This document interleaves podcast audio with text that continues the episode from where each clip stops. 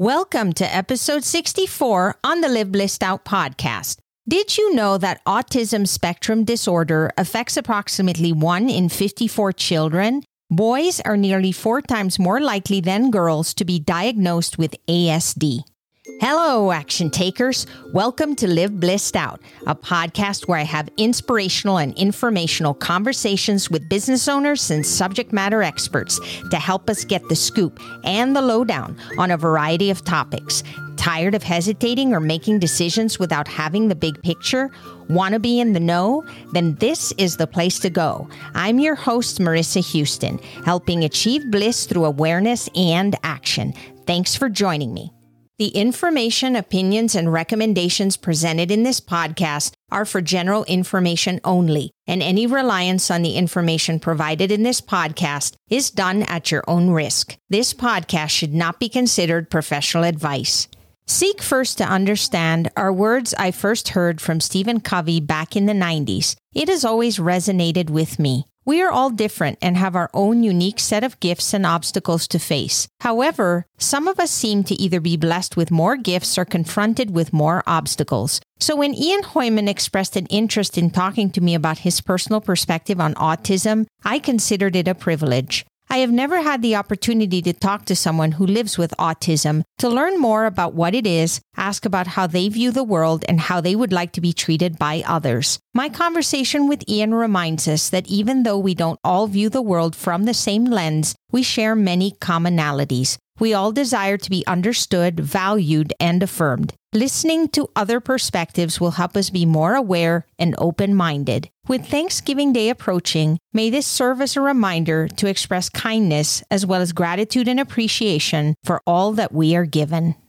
Ian, it's wonderful to have you on the show today. Thank you.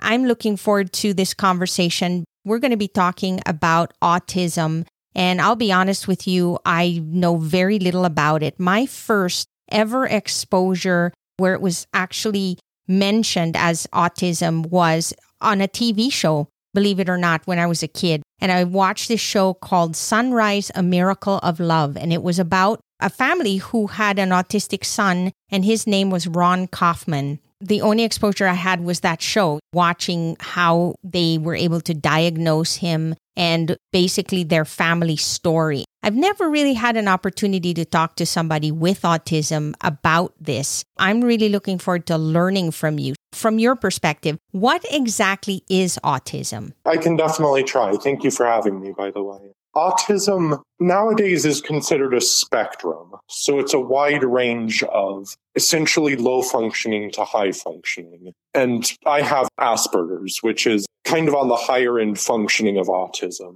But you'll kind of see a lot of different types of autism. People who really struggle in, you know, basic functioning with socializing. And then you have people who generally can do well, are often in job sciences or arts so that's kind of what you'll mostly see. But autism is really a type of cognitive disorder. It affects a lot of different aspects of the way you socialize, the way you think. Things like we don't pick up on social cues very well. Like if someone was to say something, we wouldn't pick up on the hidden meaning. I can't think of an example right now. Sorry. Explain to me more, I guess. When you say you can't pick up on cues, is that more of like how they physically manifest themselves, or is it more in how they say things and you're not able to really interpret what the meaning is behind it? Is that what you mean? Kind of both. Body language and word interpretation can be a bit difficult. We tend to take things very much at face value. So, more literal, you would say? Very literal, yes. What do you feel causes it? Is it something that you're simply born with? Is it something that happens to you at a certain age? Are there people that get it later in life, or basically it only comes across when you're a certain age, like as a child? Tell me more about how it manifests itself. This isn't something I've studied too much. I think for the most part, you're born with it. I'm pretty sure it's a genetic condition. I think it's not impossible that it manifests a bit later. How do then they diagnose it? What are some of the things that they see happening that would make them think that, hey, this child or this individual has autism? Usually the parents would come to a psychologist based on what they see. A lot of the times in the past, autism wasn't diagnosed. It was just unheard of. We didn't have that understanding of the brain. But usually either a parent or maybe a teacher will reference the fact that they think based on certain behavioral traits the child has autism. And then they would go to actually get it diagnosed. They would go to a professional psychiatrist, I think, and they would use the DSM, which is a diagnostic manual. And if they fit enough of the criteria, they would be officially diagnosed. How do you, as an autistic person, think differently from somebody who does not have autism? Things are very logical for me. It's very much, I just think of things straightforward and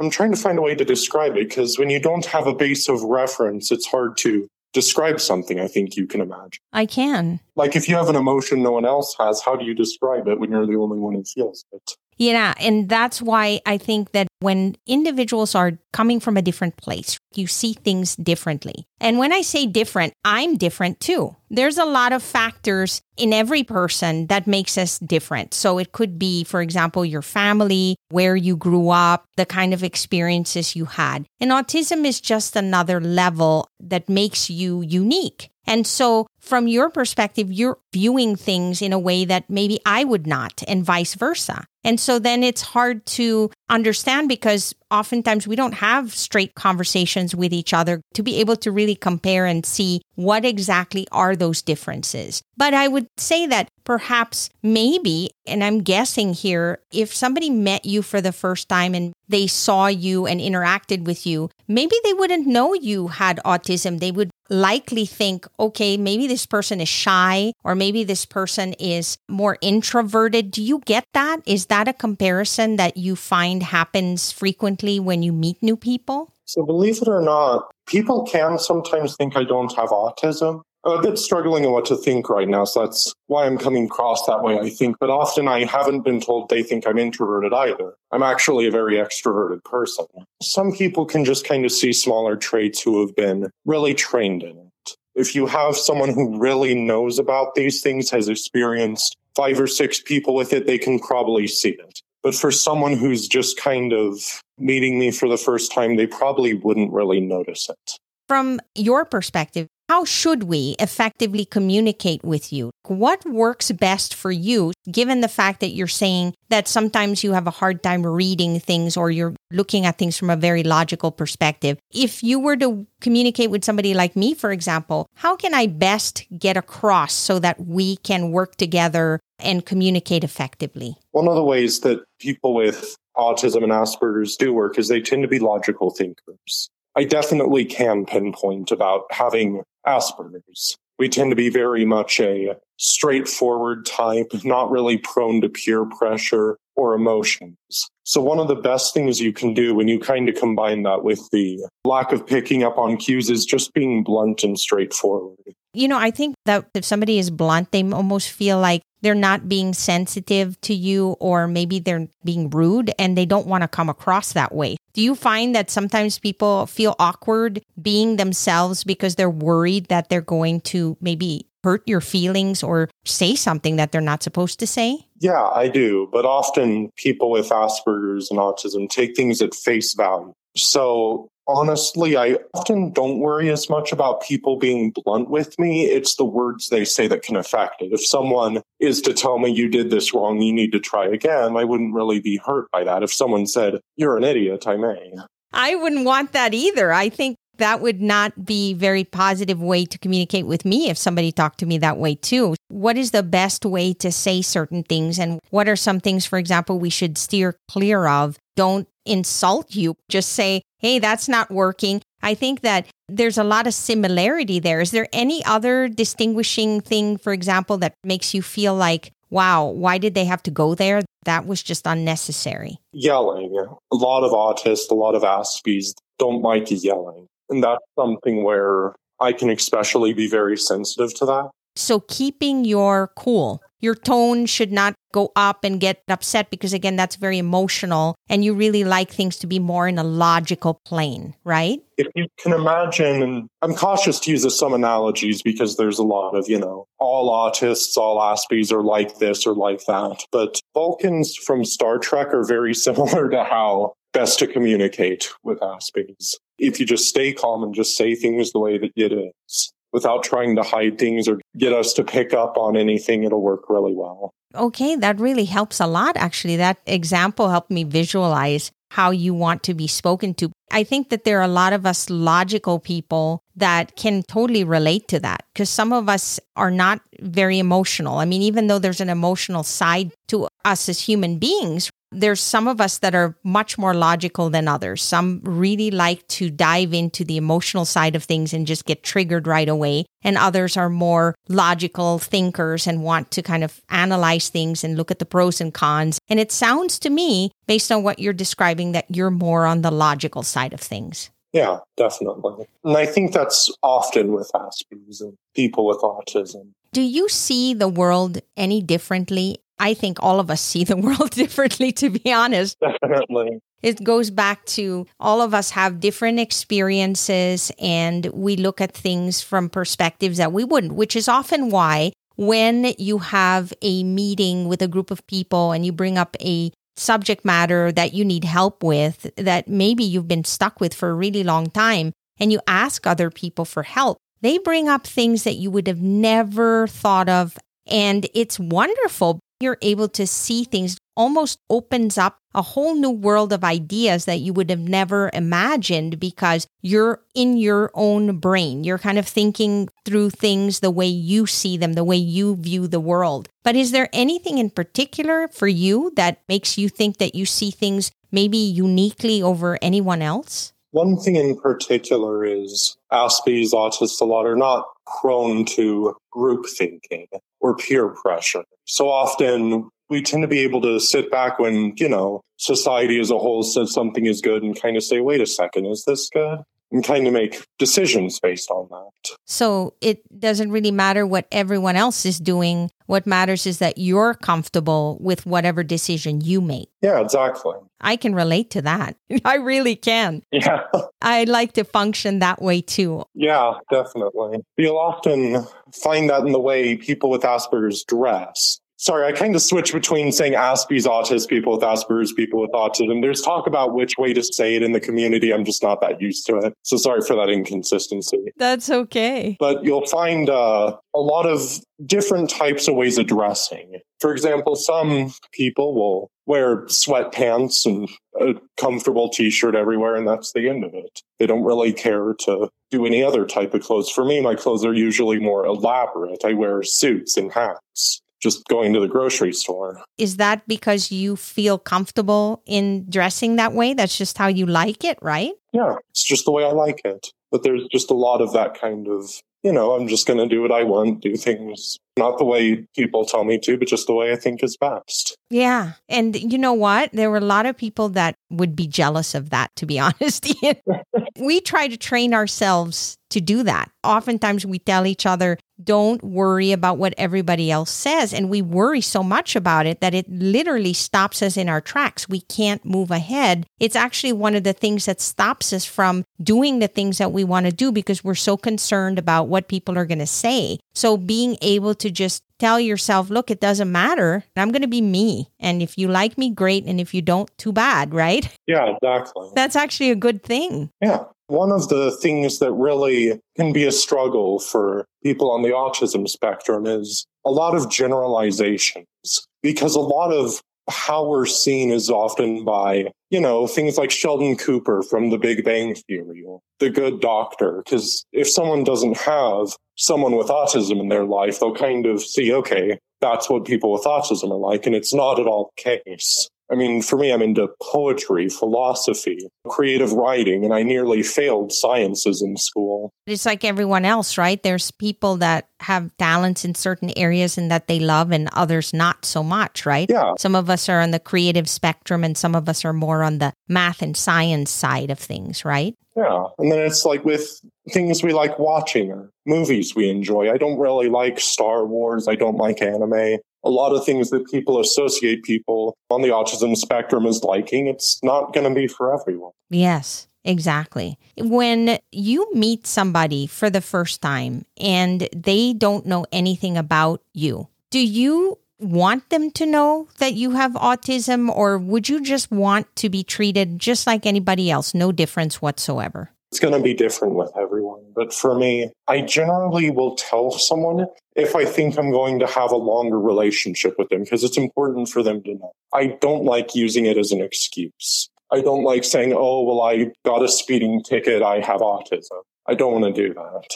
And if I just meet someone for the first time, I probably won't mention it because you kind of learn to adapt to the way other people talk. It's easier for us when we're talked to in our language, but we also do generally understand how to talk to other people in theirs. Do you feel that people mistreat you sometimes because they sense that you are not what they expect?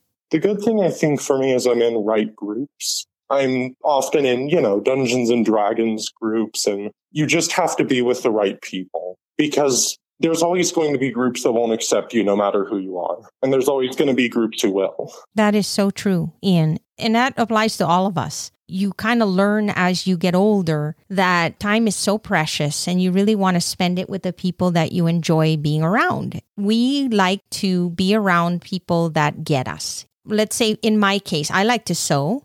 So I'm going to be around people who like to sew too, because then we have something in common that we both enjoy that we want to talk about. I think that that's very universal. And I can certainly relate.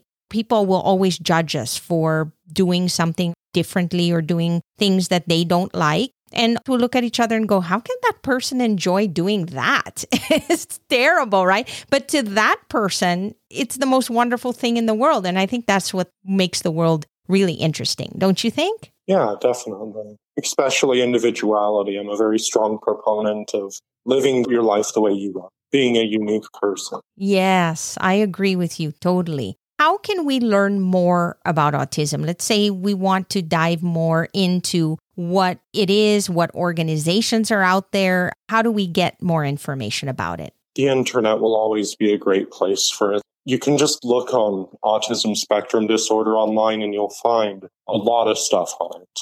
And is there anything else that you feel we didn't cover that you would like people to know that would help them communicate with you more effectively? Getting into a bit more depth into, you know, psychology, some people have tried to equate autism with psychopathy, which is a lack of empathy, and they're not at all the same, not remotely. And generally, when people with autism will be empathetic. They just won't show it as much emotionally. We're not very emotive, but we do feel very much empathy, if anything, stronger emotional empathy than most people. We uh, definitely feel all these things, but just because we don't always show it doesn't mean we're cold or callous. You know, that's really wonderful information to know. I think we judge people, and when they don't behave a certain way, then we make an assumption about them. And in that case, they'll say, well, he's not feeling or he doesn't care. And that is totally not true. It comes across that way. So people just assume they know or that that's the case. And it's important for them to understand that that does not correlate. Yeah. Like, for example, if someone does something for us, we might just say, thank you. We're definitely not jumping up and down excited. Even if it's a big thing, we'll probably just say, oh, thanks. But we definitely feel Yes. And you know, I know certain people, for example, who like to hug all the time. And there's people who don't. And the huggers will approach them and then they kind of step back, going, Why is this person hugging me? I don't even know them. Yeah. And then they feel Definitely. a little bit put off. And then that person who wants to hug goes, Well, I don't think that person's very nice. Why aren't they friendly? Yeah. It's a kind of communication and really understanding what works for one person doesn't work for another. And it's just respecting their boundaries. I think even culturally, there are countries, for example, where the sense of space is so much more non existent than it is here in the United States. We tend to have to have a certain amount of space between people when we're talking. But when you travel internationally, people are very close. They don't even think twice about it. They'll stand right next to you. And I never noticed that until I started to travel. And then you just realize it's just a cultural difference. So those are the kinds of little cues that sometimes are hard to pick up on. Yeah, definitely. And one of the big other things, and this I think is very important, is routine. And structure is very important for autists. It's just something where in the workplace or with parents at home, a routine, something that you can do repeatedly is much better than a surprise. We generally don't like surprises.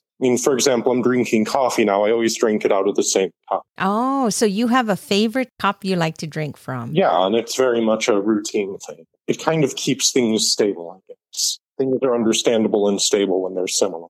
I get that. I know certain people who love the same thing. They love routine and other people who want to switch things up. You know, I'll give you an example. My husband is one of those people who, when he gets in the car and we're going somewhere, he never takes the same route he's always going, Oh, well, I haven't tried this road. Let's explore this. Let's do this. Yeah. Let's check this out. And it drives me crazy because I like to follow the same route. I know how to get there and I just want to take that road. It's the quickest way. I just want to get there. And so we have those conversations all the time. Now, I have to say, I do learn from him because when he makes that switch, then I go, wow, this is actually a better and shorter. And I would never have figured it out if I had not been forced to go this route with him, right? That exposure helps. But I'm going to agree with you in that sense that I am the same way. If I know something works and I really like the way it works, I'm going to stick with it. I can relate to that for sure. Yeah. Thank you so much, Ian, for sharing this. I really appreciate you being here.